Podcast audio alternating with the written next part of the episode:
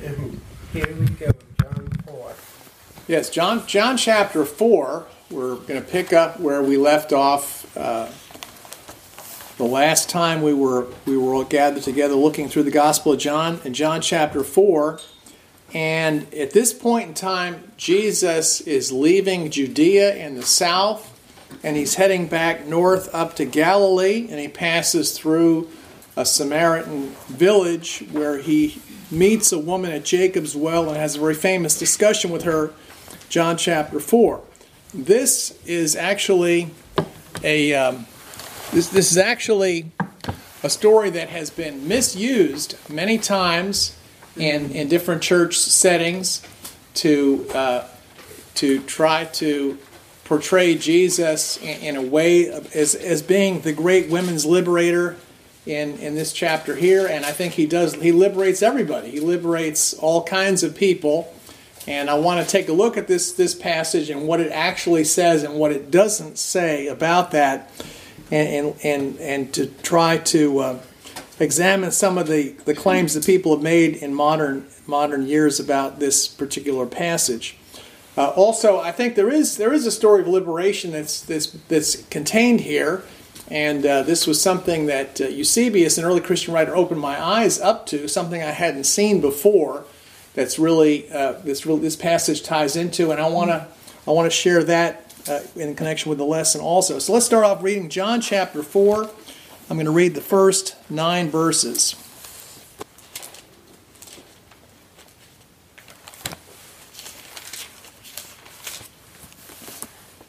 Now, therefore, when the Lord knew that the Pharisees had heard that Jesus made and baptized more disciples than John, though Jesus himself uh, had, did not baptize but his disciples, he left Judea and departed again to Galilee. But he needed to go through Samaria. So he came to a city of Samaria which is called Sychar, near the plot of ground that Jacob gave to his son, the son Joseph. Now Jacob's well was there. Jesus, therefore, being worried from his journey, sat thus by the well. It was about the sixth hour. A woman of Samaria came to draw water. Jesus said to her, Give me a drink, for his disciples had gone away into the city to buy food.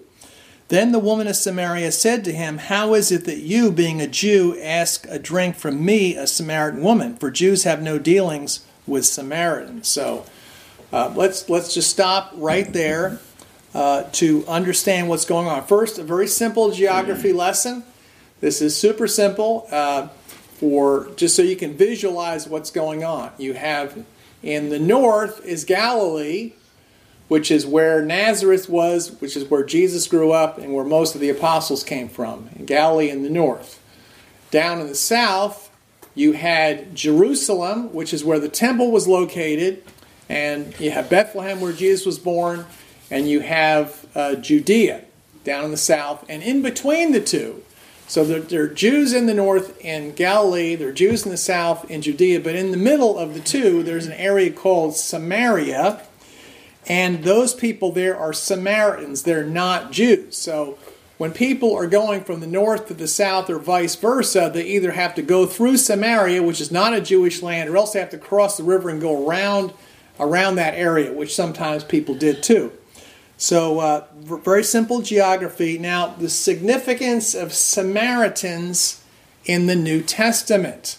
If you think about that, there are a lot of places where the Samaritans are mentioned. Of course, the most famous one was the, uh, the story of the Good Samaritan, which Jesus uses uh, that to um, uh, in Luke chapter 10 when he's teaching what does it mean to love your neighbor. And he uses the example, he tells a story with the Good Samaritan. Why did he pick a Samaritan? Because the Jews and the Samaritans couldn't stand each other. They hated each other. There was tremendous dislike. Uh, in John chapter 4 and verse 9, you can see right here in the discussion, it says, why are you, a Jew, talking with me, a Samaritan woman? Because Jews have no dealings with Samaritans. You know, why you you you people don't normally talk to us even. You don't even treat us civilly.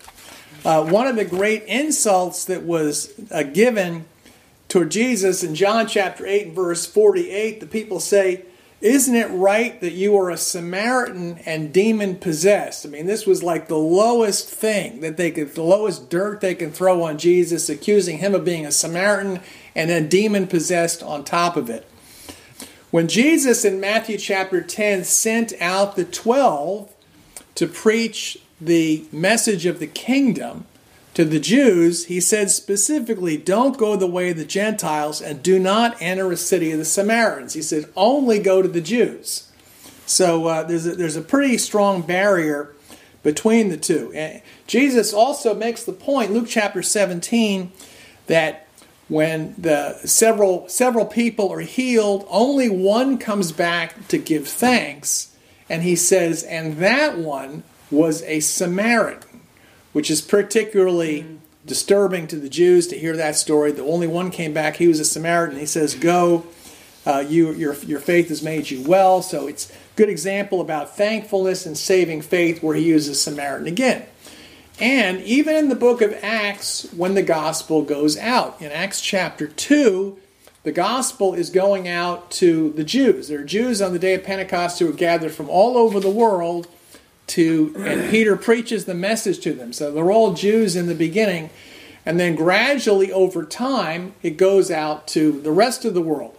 We see in Acts chapter 10, it goes to the household of Cornelius. He's not Jewish. In Acts chapter 8, there's the conversion of the, of the Ethiopian eunuch who's from Africa. But even before that, the first example of people who are not Jewish who come to faith is in Acts chapter 8, and the uh, I think it's the first 15 verses, it talks about the Samaritans are receiving the gospel, that many Samaritans were receptive to the gospel. Philip took it there, the apostles took it there. The, uh, and you know Simon the sorcerer was one bad apple, but there were many Samaritans who were receptive to the gospel. So, uh, so th- these are the first people outside the Jews to, to receive the gospel. So many many significant things about the Samaritans in the New Testament. But you know, I'm I'm a, a curious person naturally. I'm wondering uh, who are the Samaritans? Where did they come from? This woman seer here says she knows that the Messiah is coming. So she's you know, she's not they're not complete pagans she knows that the Messiah, the Christ, is coming. We find out later in the story. So, who, who are the Samaritans? Where did they come from? So, a little bit of background here. I just want to step back because I think if you appreciate who the Samaritans are, all these references to the Samaritans will be much more meaningful for you to, to, to understand, appreciate. Now, after the time of Saul and David and Solomon, after Solomon's uh, uh, left, the kingdom went to Rehoboam and then it split into two pieces with uh, Jeroboam taking 10 tribes in the north, Rehoboam taking two tribes in the south. And that was uh, nine, 931 years before Christ. So, long time before the time of Jesus. The kingdom that, of David and Solomon is split into two pieces. And the northern kingdom is, the southern kingdom is called uh, Judah, after the most prominent tribe. The northern kingdom is typically called Israel, or sometimes it's called Samaria. So that's the that's the northern tribe, uh, the ten tribes in the north, and so they continue for about 200 years. The the northern tr- kingdom, they get involved in idolatry. All the kings are bad, at least in the southern tribes. Some of the kings are good. So they go downhill rapidly and they only last about 200 years before the Assyrians come and take them away and relocate them. They just they take the Jews out of the northern kingdom and they they scatter them and then they bring other people in to replace their land. So I'm going to read uh, uh, some some longer passages back from Second Kings from when this happened, because this will help you to understand who the Samaritans are and why there was so much trouble and conflict and, and why they, they believe in, in the Messiah, they believe in the scriptures, but there are problems between them and the Jews. So let's turn to 2 Kings chapter 17. And if you're if you're reading in a, a, uh, in a, in a Bible that's based on the Septuagint, it'd be called Fourth Kingdoms, but it's the same book, just different different name to it. And uh, 2 Kings 17, I'm going to read verses 1 to 6. So this is this is the northern kingdom getting defeated by the Assyrians and relocated. So those people get taken out, and other people are brought in from other nations to take their place. And it causes a bunch of different problems. In the 12th year of Ahaz, king of Judah, Hoshea the son of Elah became king of Israel in Samaria, and he ruled for nine years. So he did evil in the eyes of the Lord, but not like the kings of Israel before him. Shalmaneser, the king of Assyria, came up against him. Now Hoshea was his servant and paid tribute to him. And the king of Assyria found scheming in Hoshea. He had sent messengers to Segor, the king of Egypt, but in that year they did not bring any tribute back to the king of Assyria. Therefore, the king of Assyria besieged him and bound him in prison. Now, the king of Assyria marched through the entire land.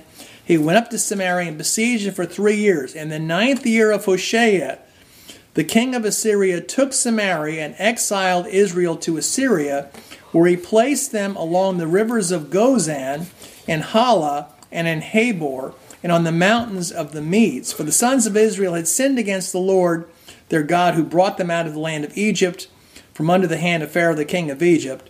But still they came to fear other gods and walk in the very customs of the nations the Lord had cast out before the face of Israel, before the kings of Israel who did this. So many sons of Israel clothed themselves with the customs contrary to the Lord and built for themselves high places in all their cities by the use of the watchtowers guarding the fortified city. So Israel had become corrupt. They became just like the nations around them. And Assyrians came, laid siege, defeated them, and then uprooted them, took them out of their own land, and settled them in other places.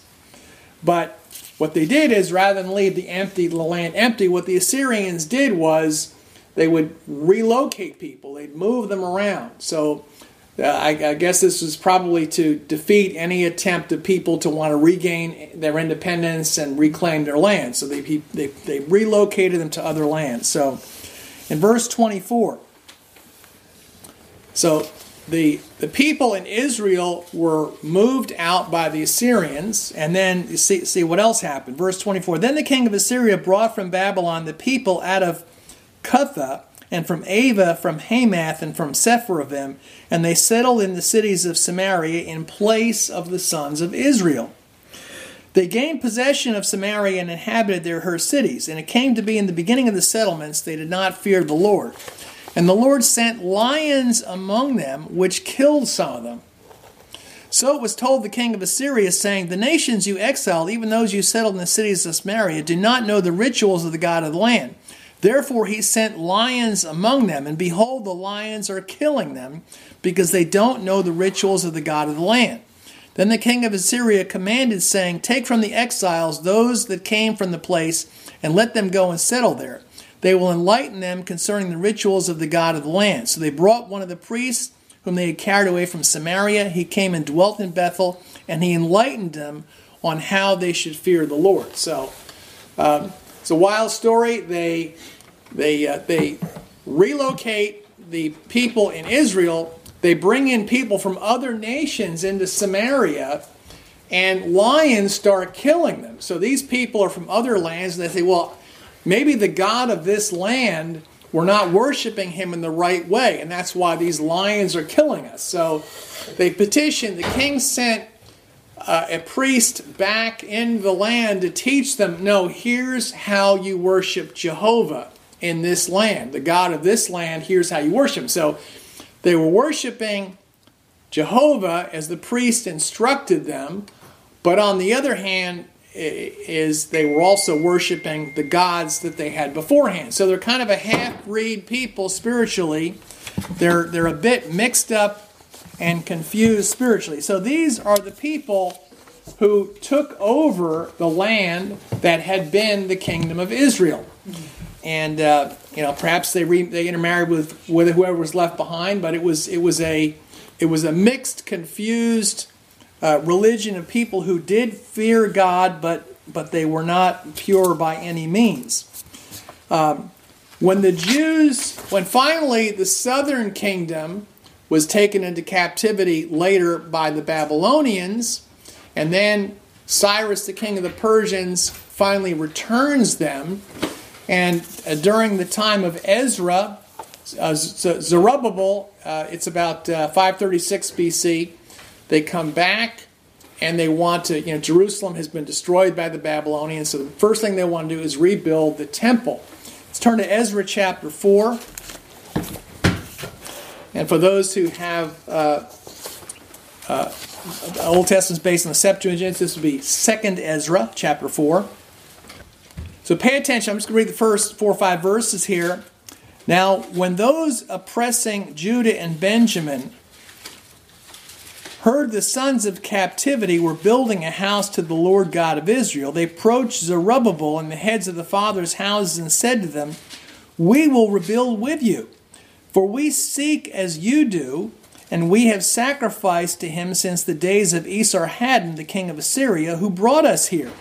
But Zerubbabel and Yeshua and the rest of the heads of the fathers' house of Israel said to them, it is not for us and you to rebuild the house of God, for we ourselves will rebuild it to the Lord our God, as Cyrus, king of the Persians, commanded us. But the people of the land were weak, were weakening the hands of the people in Judah and were hindering them from building, and hiring people to work against them to frustrate their purpose all the days of Cyrus, the king of Persia, even until the reign of Darius, the king of Persia. So people come back, the Jews come back from captivity in Babylon to rebuild the temple, and there are people there.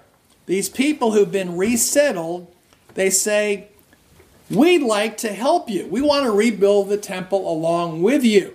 Because we, since the days when the Assyrians put us here, we've been worshiping the same God as you.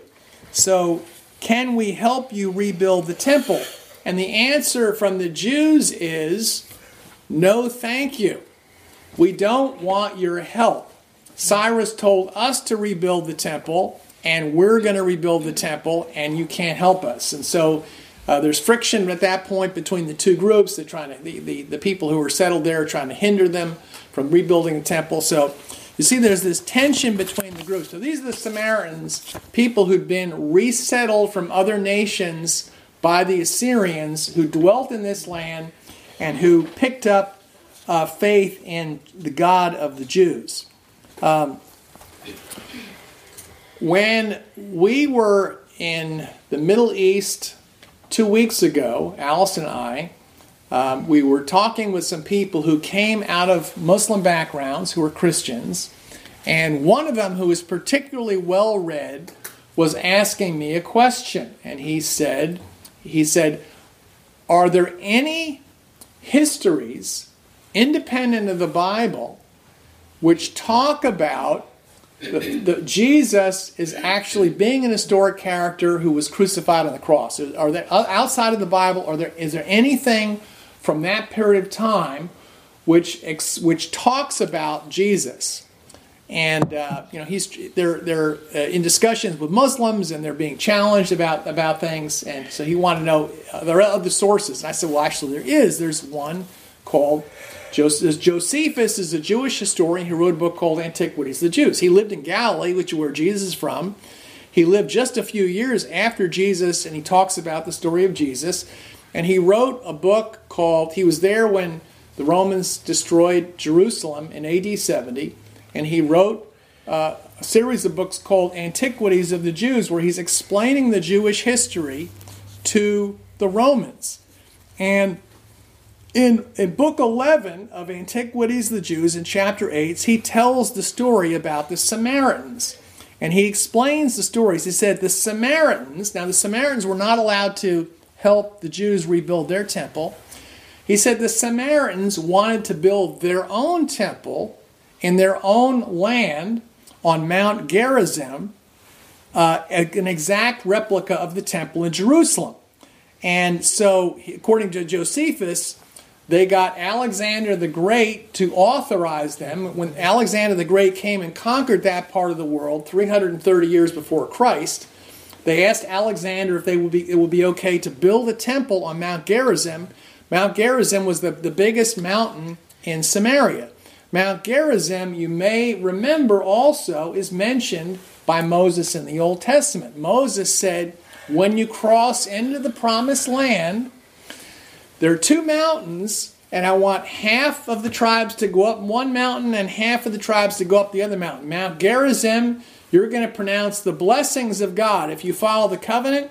And Mount Ebal, you're going to pronounce the curses from God if you don't follow the covenant. So these are people who they said Mount Gerizim. That's where that's where Moses said to go for the blessing. So they're going to put the, they're going to put their temple on Mount Gerizim. So they built uh, they built their own temple on Mount Gerizim.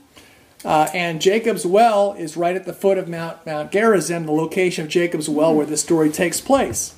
About 200 years after the temple was built, then uh, Josephus explains, uh, after it was about 200 years after it was built, about 128 BC, the John Hyrcanus, who is the high priest of the Jews, comes with an army and destroys Samaria and wipes out the temple.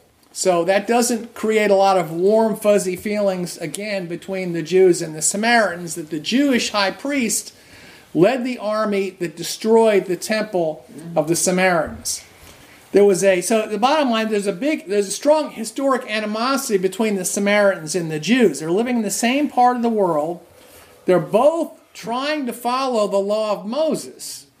And the Samaritans had their own version in their own language of the law of Moses called the Samaritan Pentateuch. And you can, if you, you'll see in footnotes in the Old Testament that, that sometimes it will say Masoretic text says this, but Septuagint and, and, and the, uh, the, the uh, uh, Samaritan Pentateuch say that. So they had their own version, which was very highly respected uh, of, the, of the Old Testament as well.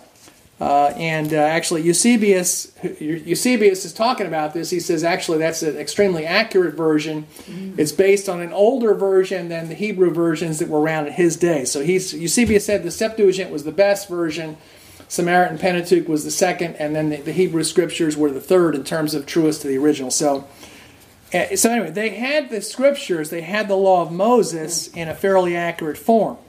So Let's go back to the story. A little bit of background on this, and I think it'll help us because when she says our forefathers worship God on this mountain, now you know what they're talking about. So, so let's go back to the story again. The woman, the Samaritan woman, is surprised that Jesus is speaking with her. And what I have heard people say in pulpits more than once in the past is the reason that she was surprised is because in those days, men would not speak with women in public settings. And um, so that Jesus is breaking the paradigm, he is liberating women, he's talking to women, he's treating them as equals, blah, blah, blah. So, a couple problems with that line of thinking. So Jesus is presented as the great liberator of women as exemplified by the fact that he reached out to and spoke with the woman here. Okay? The first thing the text says very clearly she says, Why are you speaking with me? Because Jews don't speak with Samaritans. It wasn't because she was a woman that it was an issue, it was because she was a Samaritan, because Jews and Samaritans couldn't stand each other. They didn't get along with each other. That was the reason. And after all, how many examples are there in the Old Testament that you can think of right off the top of your head where Jewish men were speaking with women that they didn't know, and there was no scandal involved in it. This happens all over the, the scriptures. Uh, Abraham's servant speaks with Rebekah, who's a total stranger in Genesis 24. In Exodus 2, Moses goes into the wilderness, and the, the daughters of Jethro, the Midianite, he rescues them and helps them out when they're being harassed by the bad shepherds.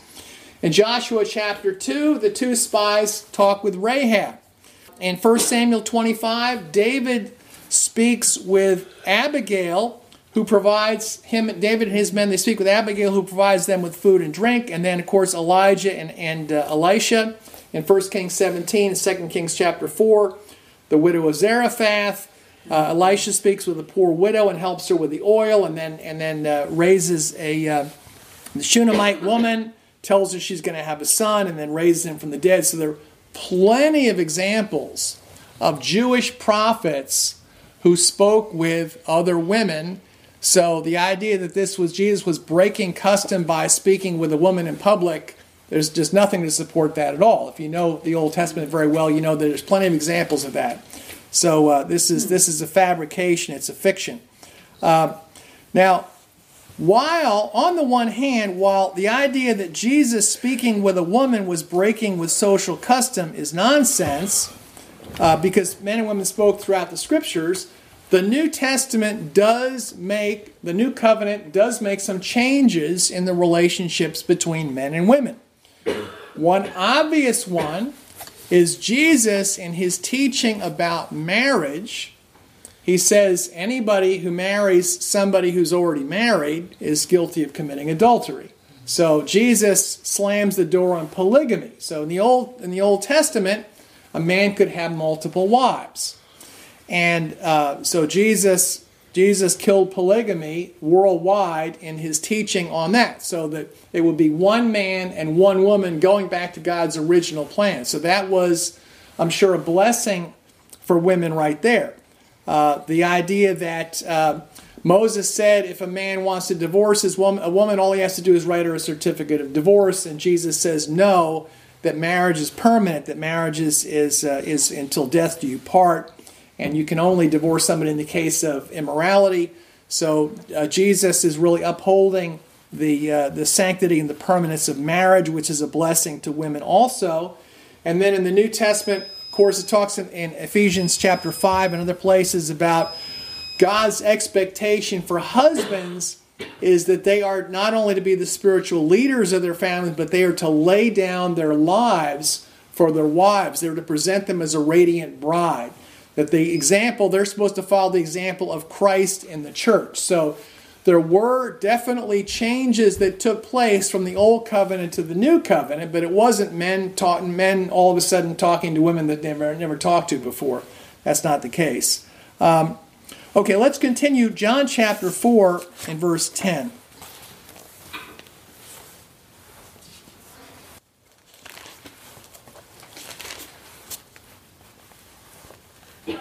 Jesus answered and said to her, If you knew the gift of God and who it is that says to you, Give me a drink, you would have asked him, and he would have given you living water. The woman said to him, Sir, you have nothing to draw with, and the well is deep. Where are you going to get that living water? Are you greater than our father Jacob, who gave us this well and drank from it himself, as well as his sons and his livestock? Jesus answered and said to her, Whoever drinks this water will thirst again. But whoever drinks the water I shall give him will never thirst. But the water that I give him will become to him a fountain of water springing up to everlasting life. The woman said to him, Sir, give me this water that I may not thirst or come here to draw. So, uh, this is Jesus is using a play on words. Just like when he said, Destroy this temple and I'll rebuild it in three days, they're thinking the building. He's talking about his body. Jesus is in a well here, and he says, If you knew who I was, you'd ask me to give you a drink of living water, and you'll never thirst again. And she's confused and is thinking, Well, this is some kind of magic water that if you drink it, uh, that uh, you don't have to keep coming down to this well and going all the way down and fetching the water. You know, uh, this is in the days before uh, piped plumbing, so water is water is very heavy it's uh, 62.4 pounds per cubic foot. I know this is a water engineer. It's very heavy. Uh, and hauling water, if you've ever tried to haul a uh, you know a five five gallon uh, bucket of water, uh, it's uh, it's it's a lot. It's very heavy, and so this is a tremendous burden to be lifting water and going down to a well and drawing it out of a deep well. So Jesus says I would give you living water. And what is that talking about, the living water? Well, he explains it later on in John chapter 7, verses 37 to 39. It says, On the last and greatest day of the feast, Jesus stood and cried out, saying, If anyone thirsts, let him come to me and drink. He who believes in me, as scripture has said, out of his heart will flow rivers of living water. But this he spoke concerning the Spirit whom those believing in him would receive, for the Holy Spirit was not yet given because Jesus was not yet glorified. So the, the, the living water is a figure of speech, is an expression about the Holy Spirit, which would be given to Christians in the future, to Jesus' followers. We'll talk more about that later on. But he's, he's referring to the Holy Spirit as like living water, like a fountain that's welling up from the inside to, to, uh, to spiritually sustain us. Um, you know, those of us who come from uh, Church Christ backgrounds here, there is a noticeable lack of teaching on the Holy Spirit. And uh, it's not by coincidence that that's the case in the churches of Christ. Back about 100 years ago, there was a reaction, a strong reaction against Pentecostalism and emotional experience subjective based religion and so what the what what happened in the churches of Christ they overreacted and overcorrected to the point where they they so de-emphasized the Holy Spirit that they basically said well the Holy Spirit inspired that inspires the scriptures and that's it so just study the Bible even to the point it's hard for us to believe it denying the indwelling of the Holy Spirit so I think we don't need to overreact against other groups that are that are taking things too far in one extreme or the other. The Bible talks a lot about the Holy Spirit.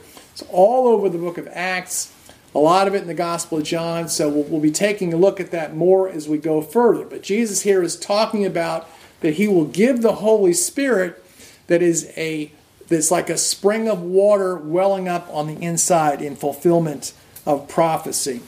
So let's continue in verse 16. so Jesus said to her, Go call your husband and come here. The woman answered and said, I have no husband. Jesus said to her, You've said well, I have no husband. For you have had five husbands, and the one you now have is not your husband. In that you spoke truly. The woman said to him, Sir, I perceive you are a prophet. Our fathers worshipped on this mountain, and you Jews say that in Jerusalem is the place where one ought to worship. Jesus said to her, Woman, believe me, the hour is coming when you will neither on this mountain nor in Jerusalem worship the Father. You worship what you do not know. We know what we worship, for salvation is of the Jews. But the hour is coming, and now is, when the true worshippers will worship the Father in spirit and truth. For the Father is seeking such to worship him. God is spirit, and those who worship him must worship in spirit and truth. The woman said to him, I know that Messiah is coming, he who is called Christ. When he comes, he will tell us all things. Jesus said to her, I who speak to you am he. So, Jesus tells the woman about her whole life, all the men that she has been with and I don't know whether she was married and divorced or they all died one after another or, what, but he tells her whole life story uh, to her. And the woman realizes based on that that this, this must be a prophet of God. This must be a man from God. So she asks him the big spiritual question. And she asks it as a multiple choice question with two choices. She says, Okay, our forefathers said we're supposed to worship God on this mountain, which is Mount Gerizim, which is where the temple of the Samaritans was built. But the Jews say we're supposed to worship in Jerusalem, where the Jewish temple is. And she asks him, he's a prophet of God, which one's the correct answer? Where are we supposed to worship? Jerusalem or Mount Gerizim? Which one? And now, any other Jewish prophet would have considered this to be an easy question and would have said, Jerusalem. That's the right answer. You're supposed to worship God in Jerusalem. Why would they know that? Deuteronomy chapter 12 goes into that. It says, God says specifically, You will worship God in one place, and it will be the place where I tell you. That's where your sacrifices are going to be. That's where you're going to worship me. One place, not wherever you feel like it. Not like the nations around you on every hill. Eh, eh, eh, it's going to be in one specific place. And then that place was later identified as Jerusalem, where the temple was built. So, no question about it. Why doesn't Jesus just say the right answer, which any other prophet who knew the law of Moses would have said? It's Jerusalem. Instead, he kind of he evades the question and answers a totally different question. He says, he doesn't say the place where you worship God is Jerusalem. He says in the future. In the future, It's not going to be either one. The time is coming when he says, first of all, you worship what you don't know. Salvation's from the Jews. So he affirms that, that the plan, that God's salvation is coming through the Jews. But he says the hour is coming and now is when the true worshipers will worship the Father in spirit and truth. It's not going to be a matter of this location or that location. It's going to be in spirit and truth. I read something recently by Eusebius, who's writing around the year 325. He's an early Christian, Christian writer, he's an historian. And he explained something in connection with this that I never thought about before. He said, Listen, there's a problem with the law of Moses. He's explaining this to the Jews. The law of Moses could not have gotten the job done. It's impossible because God promised to Abraham in Genesis 22 in your seed, all the nations of the earth will be blessed. In, in Genesis 49, the prophecy to Judah, which we, we covered when we went through Genesis uh, Genesis series recently, it says, To him, referring to the offspring of Judah, will be the obedience of the nations or the Gentiles. Throughout the book of Isaiah, it talks about the Gentiles will be seeking him. Uh, in Isaiah 42, it says he'll be a light to the Gentiles. In Isaiah 11, it says the Gentiles will seek him. Jeremiah 16, it says that the Gentiles, the nations, will come from the ends of the earth. So God's plan is to bless all the nations of the earth. However, Eusebius points out there's, there's a problem in the law of Moses. It's impossible for the nations to follow this. In Deuteronomy chapter 16, In Deuteronomy, it says that there's one place on the face of the earth where men are to worship God, not wherever they want. In Deuteronomy 16, verses 16 and 17, it says that all men were to appear in Jerusalem three times a year. In Leviticus 12, verses 6 and 7, it says that after a woman has a child, she must bring an offering to the tabernacle or the temple on the eighth day. Now, let's think about this. If the law of Moses was the way that people were going to be saved, this is impossible. The only people that can possibly follow this are Jews who live somewhat close to the temple in Jerusalem. The whole world could never follow this. Can you imagine every every every mother in the world within eight days of childbirth, beating a path to Jerusalem to go to the temple from, you know, Tierra del Fuego and Tasmania. Just no way. It's not going to happen. Okay? This was destined to fail. This could, or all the men in the world who are following God to make it to Jerusalem on three festivals a year. That's impossible. Eusebius says the law of Moses couldn't have, could not have been the vehicle by which all the nations were blessed because it's impossible for them to follow it. The only way out of this problem was in what Moses said in Deuteronomy 18. He said, After me, a prophet will come like me. And you must do everything he says. The prophet, like Moses, Moses was the only prophet who came in with a new law, new instructions. So this would be a new prophet bringing in a new law with new instructions to the people. And it would have to be new instructions about worship because everybody can't fit in Jerusalem. That's just not going to happen. So the law of Moses was destined to be set aside. In Jeremiah chapter 31, or you can, if you're following in a, a Bible based on the Septuagint, it's uh, chapter 38 because of the order is a little different.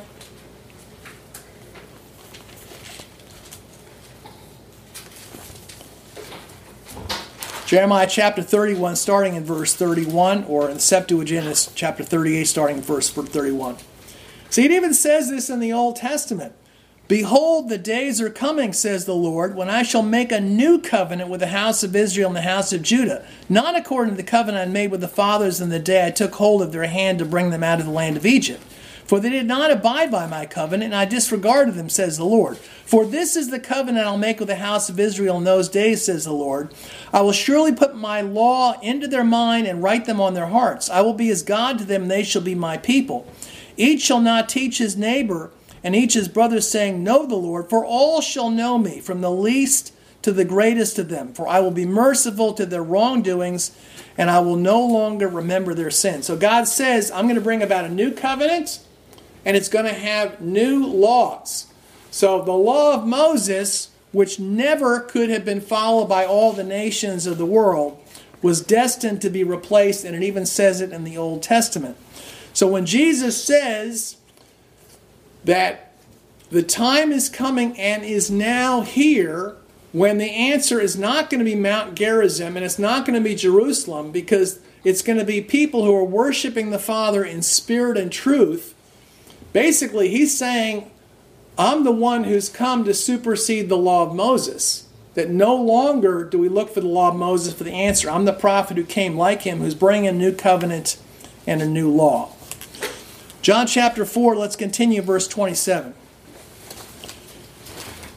And at this point, his disciples came, they marveled that he talked with a woman. Yet no one said, What do you seek, or why are you talking with her? The woman then left her water pot, went her way into the city, and said to the men, Come, see a man who told me all things I ever did. Could this be the Christ? Then they went out of the city and came to him. In the meantime, his disciples urged him, saying, Rabbi, eat. But he said to them, I have food to eat of which you do not know. Therefore the disciples said to one another, Has anyone brought him anything to eat? Jesus said to them, My food is to do with the will of him who sent me, and to finish his work. Do not say there were still four more months, and do you not say there are still four months, and then comes the harvest? Behold, I say to you, lift up your eyes and look to the fields. They are already white for harvest. And he who reaps receives wages and gathers fruit for eternal life, that both he who sows and he who reaps may rejoice together. For when this saying is true, one sows and another reaps. I sent you to reap that for which you have not labored, others have labored, and you have entered into that labor.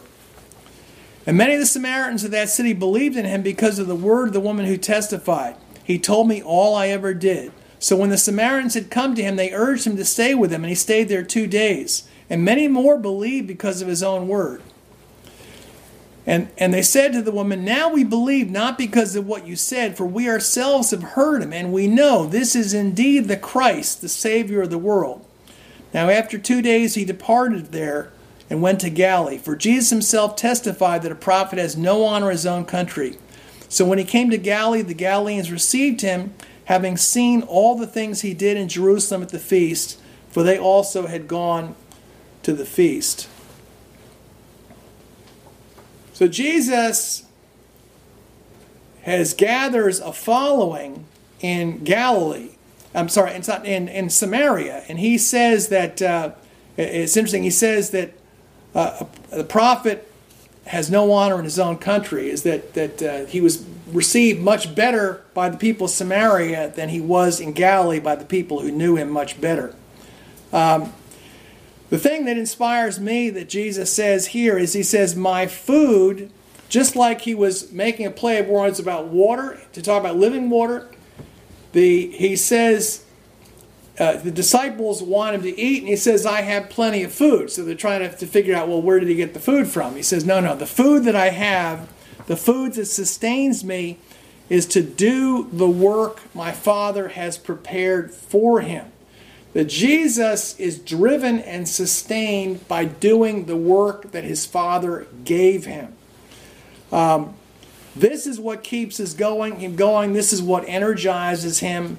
Uh, this is this is the fuel for his life. Is doing his Father's will.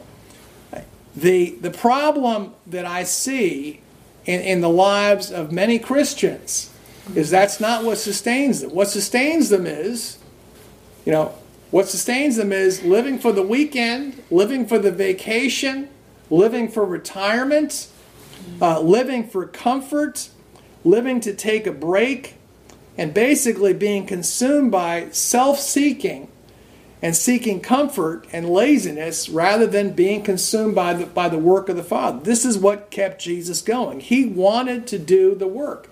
There's a lot of work to be done in the world. Jesus said, they asked the Lord of the harvest to send workers out into the harvest field. And that's what that's what motivated Jesus and that's what kept him going. And then he challenged the people. He says, Open up your eyes and look at the fields. They are white for the harvest. And Jesus' attitude was, other people have done the planting and watering. And I think he's referring to the prophets here, that they did the spade work. They did the hard work of preparing the field, but now there's a field that's white for the harvest. And he encouraged his the disciples to open up their eyes and see the harvest and to participate in the harvest. So I think uh, one one question I would ask anybody here is do you believe that the fields were white for the harvest when Jesus was speaking, but they're not today? Or do you really believe that the fields are white for the harvest today, that there are people around us who are truth seekers in unlikely places, who just need the message of the kingdom spread to them by people who love them and care about them? Uh, do you really believe that there are people out there who are who are ready to be reaped for a harvest for eternal life. That others have done the spade work and the preparation, but uh, but uh, we need to be the harvesters. I think one of the things that uh, that really hurts Christians a lot is they really believe that no one around them is, is open. There aren't any open people because if they were, they'd sure they'd be knocking on our door or turning themselves into us. And no, you need to get involved in their lives and share the word of God with them and plant the seed and then water it and let it grow. And uh, so that, that's a challenge that I get out of this passage here is to be consumed with the Spirit of Jesus. That the thing that, that feeds me and motivates me is doing the work and bringing in the great harvest and, and opening up my eyes and seeing the fields are white for the harvest, to see something beyond what it looks like on the surface. So we'll, we'll stop there and we'll pick it up in, uh, in, in uh, the end of John chapter 4 our next time together. Amen. Okay.